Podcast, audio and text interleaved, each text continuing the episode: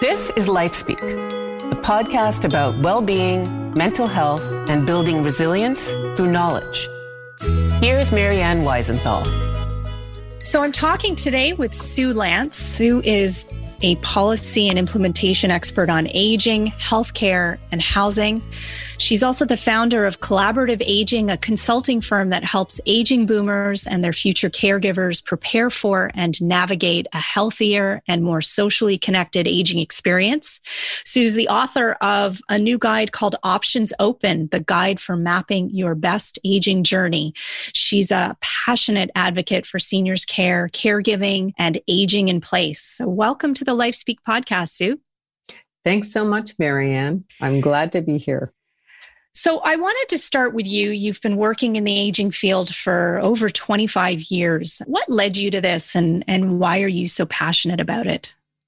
I think when I look back, I realize my career involved a few chapters. And the early chapter was working with young people, my peers, who had a physical disability and wanted to live out their lives in the community versus institutional settings. And I worked for a global organization called the Cheshire Homes Foundation, and we came up with all kinds of wonderful community-based alternatives that help my peers, young people with disabilities, live full lives, have jobs, have families, and contribute to their communities.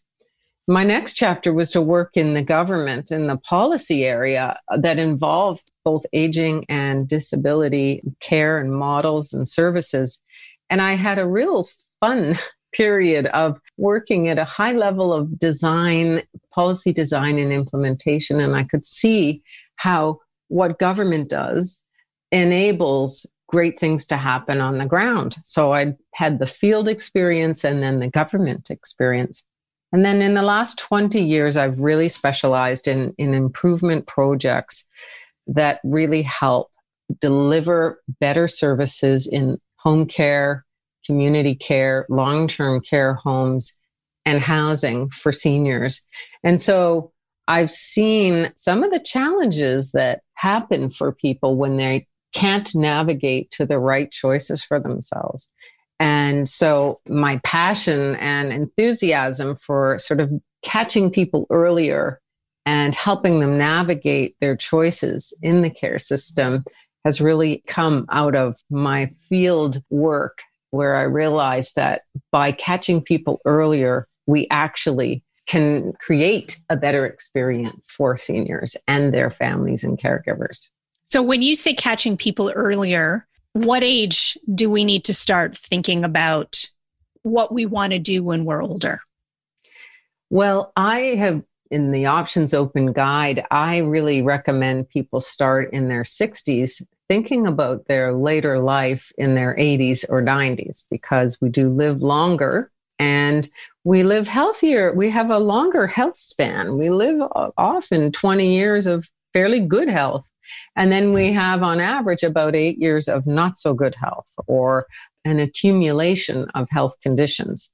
And so my pitch really is that if we think about our aging experiences and what we want for ourselves earlier, we actually engage earlier in the self-navigation part of navigating healthcare, housing, and caregiving. And by doing that, you're actually creating more certainty for oneself and more choice. And that's why I'm really passionate about trying to reach people in their 60s. Now, it can be late 50s, but certainly as they're approaching retirement, or the kind of old-fashioned term retirement, that's when we are more or less starting to think about what lies ahead, what's next.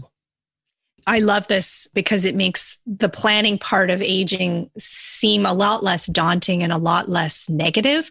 You talk about planning your aging journey as being similar to planning a trip. Can you explain what you mean by this? Yes. I think the great thing about planning a trip or a vacation is that you do a number of things. You, first of all, think about what you want to experience. And is it a restful holiday? Is it an adventurous holiday? Do you want to explore a new place, or do you want to rest on a beach? You are visualizing a series of options when you plan a trip. And then you go about it fairly systematically. You research the options, you analyze your choices, and you organize and prepare your plans. And I guess the thing is that none of us would get on a plane to a foreign place that we don't know well without doing that research and preparation. And by doing that research and preparation and legwork to organize where you stay, how you're getting there, who you're going with, or are you visiting people? How are you getting around? Is it a safe place to travel? Do you need health insurance? Do you need vaccinations? You're actually very much curating a holiday for yourself so that when you get to the destination or you get on, your bags are packed, you've gotten your home ready to leave. When you go, you are able to relax and enjoy the journey, enjoy the process of the holiday much more. So the elements of planning a trip allows you to think ahead more and be positive about what you'll experience. It's a process. And when you see it as a process, you can step in and start planning in this way. And I guess it's interesting because people say to me, that's a very helpful analogy because we do go about our trip planning in a certain way. And it helps people sort of see that they can start to put their planning on different tracks. And this is where my guide helps people in a pragmatic way, say the 5 tracks or the 5 strategies of planning out your aging, like you would a trip, is to look at your housing, your health, your social network, your caregiving team, and your resources. Just like with a trip, you need to know what your budget is before you go. So I'm proposing this 5 strategy framework as a way, I offer it as a way of helping people visualize aspects of their journey and how to organize them. I find I'm in my 40s. I'm not 60 yet, but I will be someday. And I certainly have parents who are, were thinking about all of these things for them. And I found reading through this, it's laid out with such detail and yet in a way that's so accessible. I found it almost reassuring reading through it because there was a lot of things in there that I don't think we generally think about, because you're proposing questions in here that we should be asking ourselves that are very detailed. Things such as, is sustainably built housing something that's important to you and will be important to you when you're aging? What is the hourly cost of an overnight nurse? And can I afford that? Why do you think posing such detailed questions is so important for people to be doing? Oh, Marianne, this is a wonderful question because it gets at the root of why did I organize this material in this way? And I organized it in an interactive way, very purposely, because I really think what I'm trying to do with this guide is engage people in thinking about what's important to them. What are their values? And what is their vision for themselves?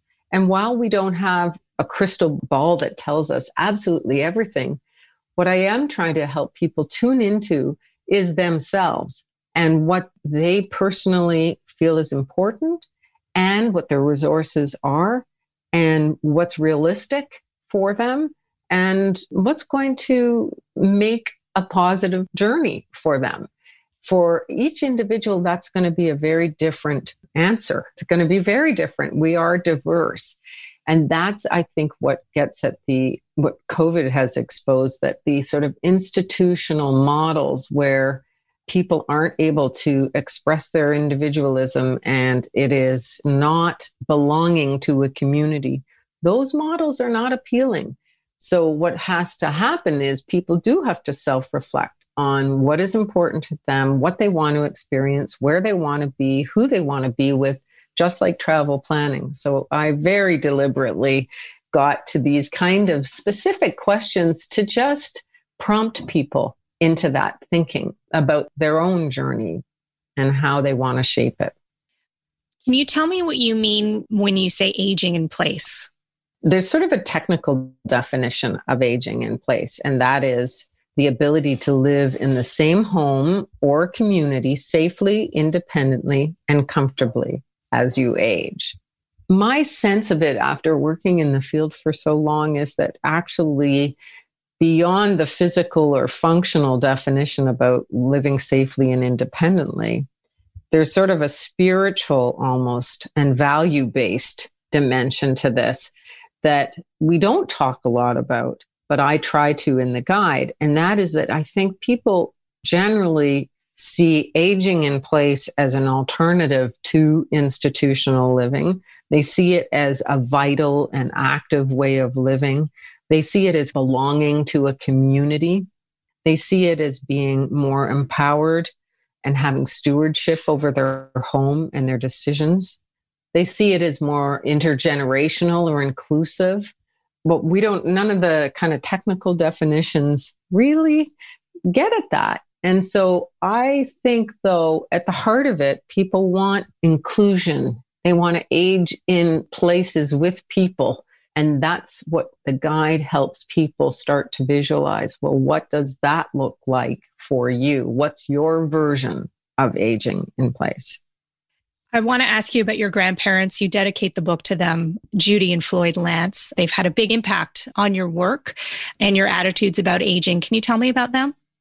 My grandparents were pretty special people, and I realized that in many ways they shaped my understanding of the best model for aging and aging in place. And I was the eldest grandchild, so I was very close to them. And they were the father and mother of my own father. They were pretty special to me because my father, my own father, had passed away when I was young. So they were a connection to my dad.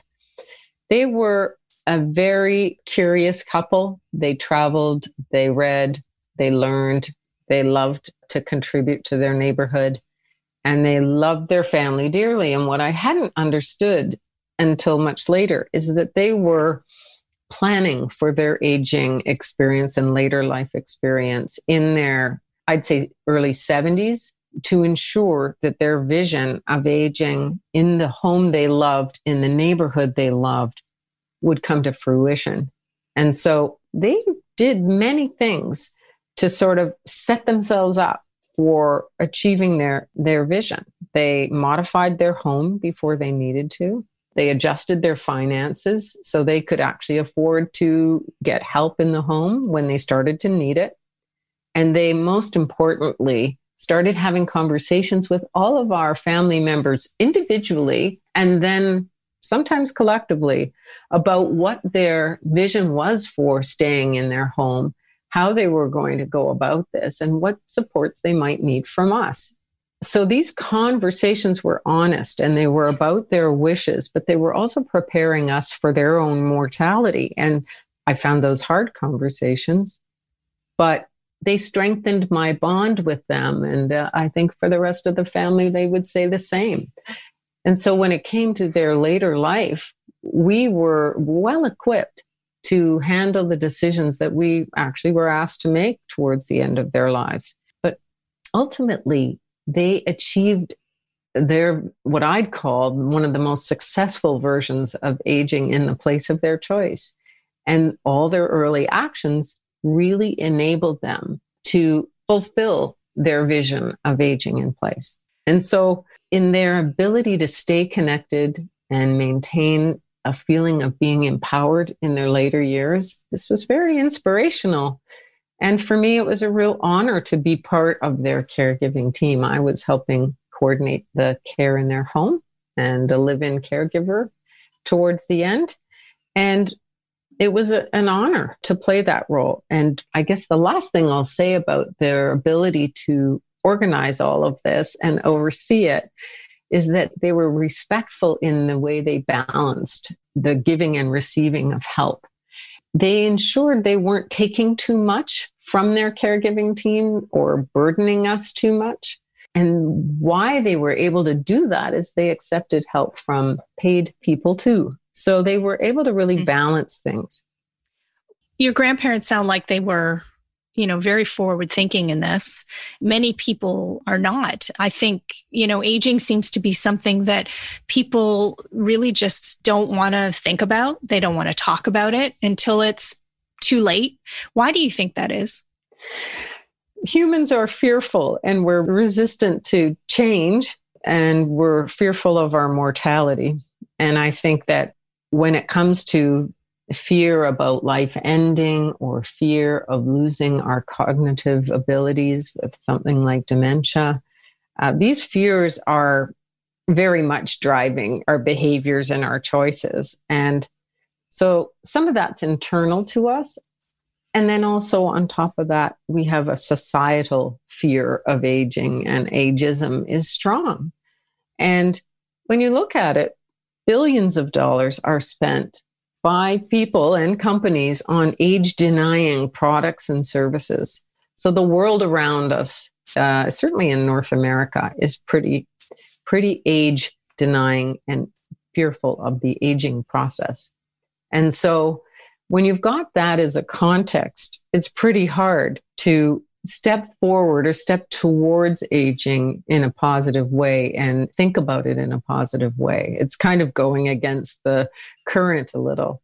And that's, I guess, why I'm really so passionate about this, because I also believe that and I've seen this, thousands of people who have left decisions to the last minute because they're resisting aging and resisting the idea of accepting help from others, they make it harder for themselves. So what I've seen is that it's actually self-fulfilling. The negative attitudes towards aging actually in some ways create a negative or lead to creating a negative experience. And so I'm trying to sort of say, let's reverse gears here, clutch in, let's press reverse and say, how can we re-engage our mindset with a more curious and positive approach to the changes we're going to experience, and then start to create a more positive and generate a more positive experience? And that's, again, where my grandparents' model comes in, because I lived through that with them. I saw it, I felt it, I experienced it. I know how it can change the outcomes. What is aging looking like in your experience in the future, in terms of options available, in terms of new models for housing? What does that look like, say, in 10, 20 years from now, do you think? I feel we've just begun to start to carve out some new models of housing and care in the community, really. I do believe some of the models were tried and successfully implemented for people, younger people with disabilities. So I draw on some of the supportive housing types of models where you're integrated in a building, a regular building, condo or apartment, and then care is clustered and in, say, 20 units out of a 100-unit building, where the 24-hour care staff are there and available. But it's not an all senior, all institutional type of model. It's integrated into the community. So we do have models out there. I see more of those models being implemented in the future. I do see some of the shared models of housing and care in terms of home co-ownership, home co-rental, being definitely more of those in the future. I see smaller congregate settings versus large institutional residential settings for people that have dementia. I see more village models in the future, smaller scale, not large scale institutional communities. I do see more specialized communities developing, whether they be sustainable housing communities or rural communities, where people have like minds around living, say, in a sustainable way or in a more communal way. But ultimately, what I'm trying to do with Options Open is trigger people's thinking enough that we actually can start to co-create some newer models too. So it's hard for me to project the future or predict the future models, because I'm hoping people will say, well, I really love these micro house ideas and I want to have a community outside of Collingwood or some town that they love that has these smaller homes, and I'm part of a larger town somehow. You know, like the conversation's just beginning on these options. I find it exciting to think about what we might create in the future. As a boomer yourself, what are your hopes and plans for your own aging journey? my partner, my life partner, and I live together in a home that we're now outfitting for one-level living. So our immediate plan is somewhat based on my grandparents' plan, which is modifying the home we're in so that we have the option to stay. Having said that, he and I do have discussions about a plan B, which might be to move to a new place that is more accessible and maybe part of a more planned or intentional community. And then thirdly, I have cast my mind to a plan C, which is what would my life be like solo without Rob, my partner, and where would I live? And this is where some of the options around home co-ownership or rent to own housing rather than staying 20 years or in a rental building. These kinds of permutations appeal to me when I think about the possibility of being solo. And on that, I'll just remark that many women do have to think that way because we do outlive men in general, statistically, and there are more and more people choosing to live solo. So for sure, that's sort of the housing and lens to my aging journey. I've kind of thought through a little, but I also know that on the side of how do I want to contribute, I still very much want to do productive work, consulting work, educative work, my volunteer work that I have now. I have several roles that are volunteer. I want to carry on with that. I hope to be a grandmother one day and really look forward to that. So I'm thinking multidimensional when I'm thinking about my aging future. And I see lots of fun ways that I can still spend time with my friends, travel. But even as my world gets smaller, I will still find ways to be part of a community and connected in the same way my grandparents were able to do. Right now, we're in the middle of a pandemic. You know, so many people in care homes are suffering from the virus, have died. There's been a very big spotlight on aging and how we treat our elderly. What do you think we're learning from this? Well, I think that the pandemic has exposed all kinds of systemic challenges with how we've organized the institutional models of care. And I think, to be fair to the sector of long-term care and residential homes, the needs of the people living in long-term care homes now versus 20 years ago have changed. And we are living longer. We have more complex health conditions. People are in the last stages of life, and often with dementia. And I think what it's exposed, the pandemic has exposed two sides of the coin. One is that the built form and the way we organize the delivery of care is not successful in many fronts. There are weaknesses in it. And then on the other side of that coin, I think we have to acknowledge that the later stages of life are complex, and we need some new ways, smaller homes and more enlightened leadership of those homes to really support people with advanced dementia and in their later stages of life. So I think it's also exposed the business interests in the long-term care sector and other parts of the aging in place field. There are business interests, and sometimes these business interests conflict with what the people might need. And I think we've really exposed that. So I think the pandemic has also shown that social connection is probably the most important human need at any stage of life, and that people living in the community have even been withheld because of the pandemic. Seniors have been withheld from being able to connect with the people they love, their grandchildren, and so on. So it's been a really hard experience. And my hope with the pandemic is that it helps us reflect on what's important and how we can build a better set of options for people who are aging from their 60s and 70s through to their late 90s. These are very difficult times. What is sort of keeping you hopeful or optimistic right now? They are very difficult times for people. And I guess what I would say is that I observe that The pandemic is bringing to the fore what's important to us as individuals and how we can create better results when we work together.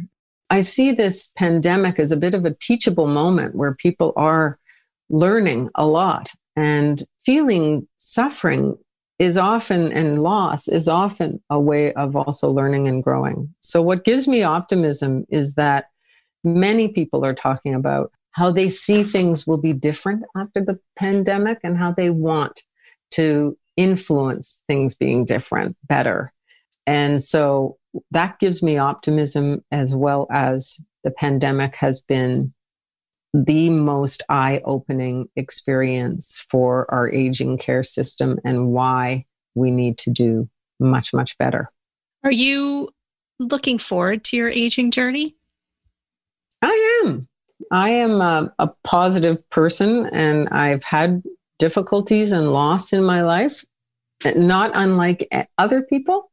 But in general, I am positive about it because I guess I look at it from a growth mindset. My belief is that while we may have losses and changes and transitions, there's always growth out of that. And some of that can be maybe spiritual growth as well.